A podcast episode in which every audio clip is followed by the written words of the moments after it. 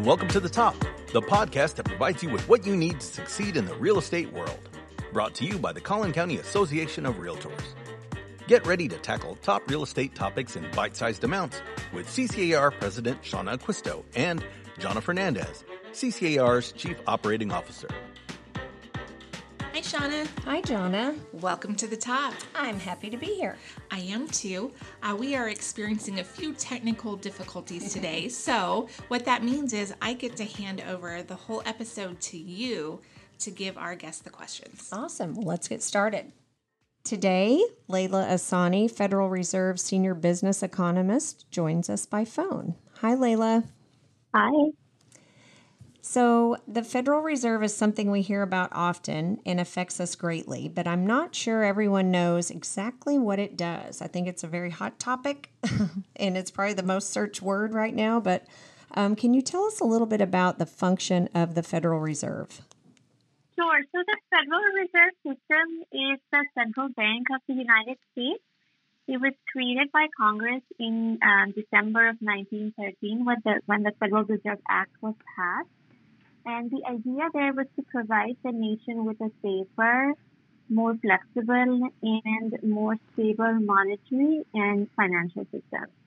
And so in this regard, the Fed sets monetary policy by adjusting short-term interest rates to achieve the dual mandate. And the dual mandate is both achieving maximum employment for the economy as well as price stability. And this dual mandate, again, was assigned to the Fed by the Congress. In addition to the dual mandate, the Fed also oversees the U S payment system. Um, uh, the Fed also supervises and regulates banks and um, some other important financial institutions. And it's also responsible for maintaining stability of the financial system. I think the part of the Fed that's most often in the news is the Federal Open Market Committee, or as we refer to as the F O M C, which is the monetary policy-making body of the Federal Reserve System. And it meets roughly eight times a year to adjust the level of short-term interest rates in response to the economic outlook for the U S economy. So with all the information you have at your fingertips, can you tell us what is the current state of the national economy and how it might be um, affecting the real estate market in our area? Sure. So the national economy continues to do perform really well. It's expanding at a solid pace. G D P growth has been at or above two percent for the past year, you know, which is in line with roughly uh, the pace the U S grows at. Job growth remains healthy. Unemployment also remains low, and it's at three point eight percent as of the last reading in August. However, um, inflation has been high these past two years. And so in response to that, the Federal Open Market Committee, or F O M C, has increased the interest rate quite rapidly to cool the economy and bring inflation back down to the Fed's target of, of, of two percent, which the F O M C judges to be most consistent with um, price stability. And due to the rapidity of the rate hike, some interest rates sensitive sectors such as commercial real estate, such as construction, such as, you know, housing, has been impacted by those higher rates, because a higher interest rate translates into a higher mortgage rate or a higher rate for, for a loan that you would take out from a bank. Um, in addition to that, we're also starting to see um, delinquencies begin to rise for certain loan types, including consumer loans. Um, but with all of that said, the broader U S economy still remains quite resilient, and consumption has been uh, remarkably strong. So even with even when interest rates began to rise last year, we did see a fall off in home sales for, for most of twenty twenty-two, but we have seen a bounce back uh, in housing activity um, this spring. Uh, and so far through um, the end of summer, we are seeing home sales hold up. So we look forward to those rates coming down so we can get things sparked again. So can you provide any insights into the Federal Reserve's monetary policy outlook and how it might influence mortgage rates in the near future? Sure. So once every quarter, the F O M C participants submit their projections of um, what they feel most likely will be the path of um, G D P growth, unemployment rates, uh, and inflation. And so these projections, they're also referred to as S E P or Summary of Economic Proje- Projections, which are available. You can log on to the Federal Reserve website and see these once a quarter when they are released. Um, in the most recent meeting in in, uh, in September, these S E P projections were released again, and the median participants, according to them, their projection for the federal funds rate, which is the interest rate set by the F O M C, was that it would be increased at least one more time by the end of um, twenty twenty-three uh, to roughly about five point six percent, and then the and then the participants' projections on on on average were that interest rates would really gradually decline next year um, and then into twenty twenty-five. So the expectation for given that the the F O M C expects interest rates to sort of remain at this higher level. Um, that is uh, strictly in response to the persistent inflation that we are seeing in the economy. So inflation peaked last year in summer of twenty twenty-two. It has been coming down gradually, but not enough. Uh, it still remains above the Fed's target for two percent, and which is why we're seeing this restrictive level of interest rates uh, prevail in, in, in the U S Um, with the, which means that if interest rates remain high, it means mortgage rates will will likely also remain at their current levels, because the mortgage rates are tied to um, the what we see for long-term Treasury rates. Um, however, this path of rates is obviously not set in stone. The F O M C is very data dependent, and so depending on how the data evolves over the next six, twelve months, they will adjust the policy path. So, for example, if inflation comes in hotter than expected and the U S economy continues to be resilient and job growth remains strong, you would expect that the path of short-term interest rates would likely move higher, um, and that would push up mortgage rates further, which again would have a dampening effect on um, the housing market. However, if inflation was to come down um, faster, in, faster than expected, Um, and you see that economic activity begins to, to weaken, you would expect that the, the interest rates would be adjusted accordingly. So can you talk about the housing market's role in the broader economy and some economic factors that uh, influence the housing market? Yeah, so the housing market is a very important part of the broader economy. If we just strictly look at residential construction, that is a rel- relatively small sector as far as output is concerned, but it does have very large swings in reaction to interest rates because it's very interest rate sensitive. Um, and often that can be a driving factor. The housing market can be a driving factor in recessions as well as recoveries for the, for the economy. The housing market is also closely tied, or it's positively correlated to the labor market. So whenever we see robust job growth and wage growth, that does support the housing market as well. And then keep in mind, for many households, their home is their biggest financial asset. So any changes in home prices can have a substantial um, wealth effect. Uh, it can also have an effect on consumer spending, because when people feel rich, they typically tend to spend more, and vice versa. Um, and so it it it it's tied to it's very intricately tied to many different parts of the economy. Uh, another thing, um, a factor that is currently influencing the housing market is, is is rent inflation and housing prices. So because house prices went up so quickly over the past few years, we've seen affordability in housing decline, which means less people are now able to afford the home that they did perhaps a few years ago. Uh, with interest rates being at their current level, uh, mortgage rates are now around seven percent. They were two point five to three percent a couple of years ago, and that obviously makes it much more difficult for people to home, own a home.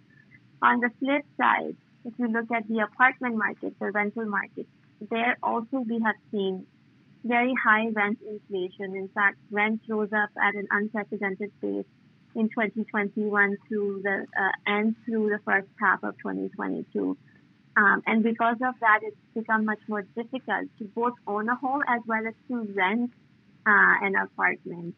And as, as a net effect, uh, we we in our data are seeing that if you look at the apartment uh, apartment market, if you look at uh, sort of the more working class and the more lower income households, they are being affected by these higher rents.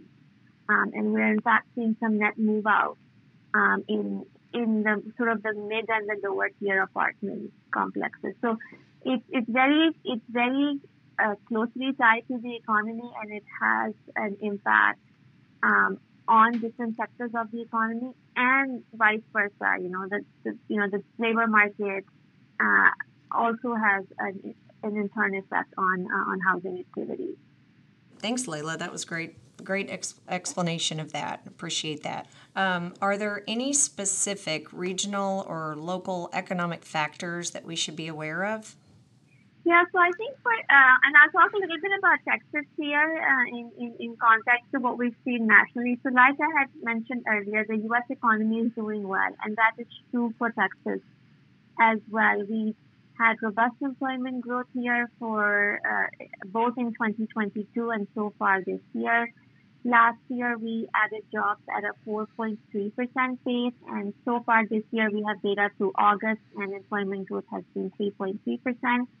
Typically, Texas adds jobs at a two percent um, annualized rate, so both the four point three and the three point three percent growth rate last year and this year means that we are growing at an above average pace. Um, Also, uh, job growth has been pretty broad-based across sectors, and we still are seeing wage growth, which are, again, both a positive for in the, uh, the housing market. Um, that being said, um, just one thing to, again, keep in mind is that housing affordability has declined substantially in the last few years, even with the job growth and the wage, the wage growth. Wage growth has not been able to keep pace, pace with how fast prices rose here, and so that affordability still is lower now than it was um, pre-COVID in Texas. One big factor for the Texas economy, which is a big boost to both our local economy here uh, as well as the, the job market, is in migration. So Texas is is um, is one of the states that has sees a uh, sees a big inflow of both domestic and international migrants move Uh, to the state every year. I think Florida takes the number one spot in terms of in-migration, and Texas typically ranks second amongst the states. Amongst the states, and that um, in-migration rate still remains quite robust for the state. It's not as strong as it was during COVID. We did see a, a, a huge surge in people moving to the state uh, in twenty twenty and twenty twenty-one, and it has come down some, but it still remains quite ha- ha- high, and that again is a benefit not just to our, our, our job market, because it means there are more job seekers here, and there is there is more choices for employers to choose from in terms of labor. But it also is a benefit to the local housing market, because the more people move here, uh, mean, meaning they likely will need a space to live, whether that whether they chose to choose that to be a, a home or or an apartment. And so um, I think all of those factors are um, a positive for uh, for Texas. Now, uh, with that being said, we are seeing a slower, uh, the pace of growth slowdown in Texas. I think uh, job growth was extremely robust in twenty twenty-two and in the in the first half of twenty twenty-three, but we are seeing that pace of job growth moderate um, in coming months. Uh, I mean, currently, and we, our expectation is that it will also moderate through the end of the year, but we will still end the year with um. with positive job growth for, for, for Texas. Great. So thankfully, we're in Texas. That's yeah, really good. That's, that's, we're lucky to, to be in Texas. And uh, another thing that's been great for Texas is that our service sector continues to grow um, at, um, at a solid pace. Um, you know, services makes up a huge share of our employment mm-hmm. here, both in Texas as well as for the nation, and that has been growing Um, at a solid pace, and that has helped. We have seen some weakness on on, on the manufacturing side uh, here in Texas, which is not which is true for us as well as it's true nationally. Uh, so we've seen some weakness there, but since our service sector, which makes up the large share of our output growth and also makes a large share of our our, our um, workforce, uh, it's been a positive for the state. Mm-hmm. Yeah. Well, thank you, Laila. Thank you so much for taking the time to talk with us today. This is great information. Um, we certainly appreciate it. And I want to ask you, before we let you go, is there anything else you would like our listeners to know? Um, and I think we just, I think uh, the, the, the big takeaway is that the U S economy has been quite resilient, um, along with Texas. The Texas economy also has been quite resilient to the um, increase in interest rates that we have seen. And the, the hope is that we continue to see growth uh, in, in the Texas economy. Texas is the place to be. Um, and so we're really blessed and lucky to be in this state. Yes, for sure. Well, thank you, Laila. Appreciate oh, it. Thank you for having me. Thank you.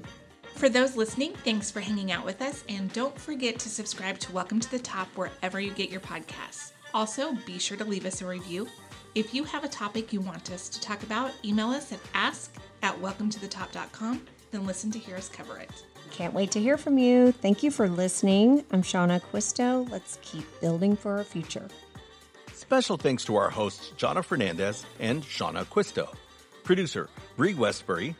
Audio engineer, Mike Maples. Outreach and guest relations manager, Kendall Crawford. And podcast administrator, Sean Offsell. Tune in next time, and don't forget to enjoy your journey to the top. The statements made by speakers in this podcast do not necessarily represent the views or position of the Collin County Association of Realtors, its leadership, or its members. This podcast is not intended to give legal, financial, medical, or other advice, but simply to provide information as a springboard to further discussion and investigation.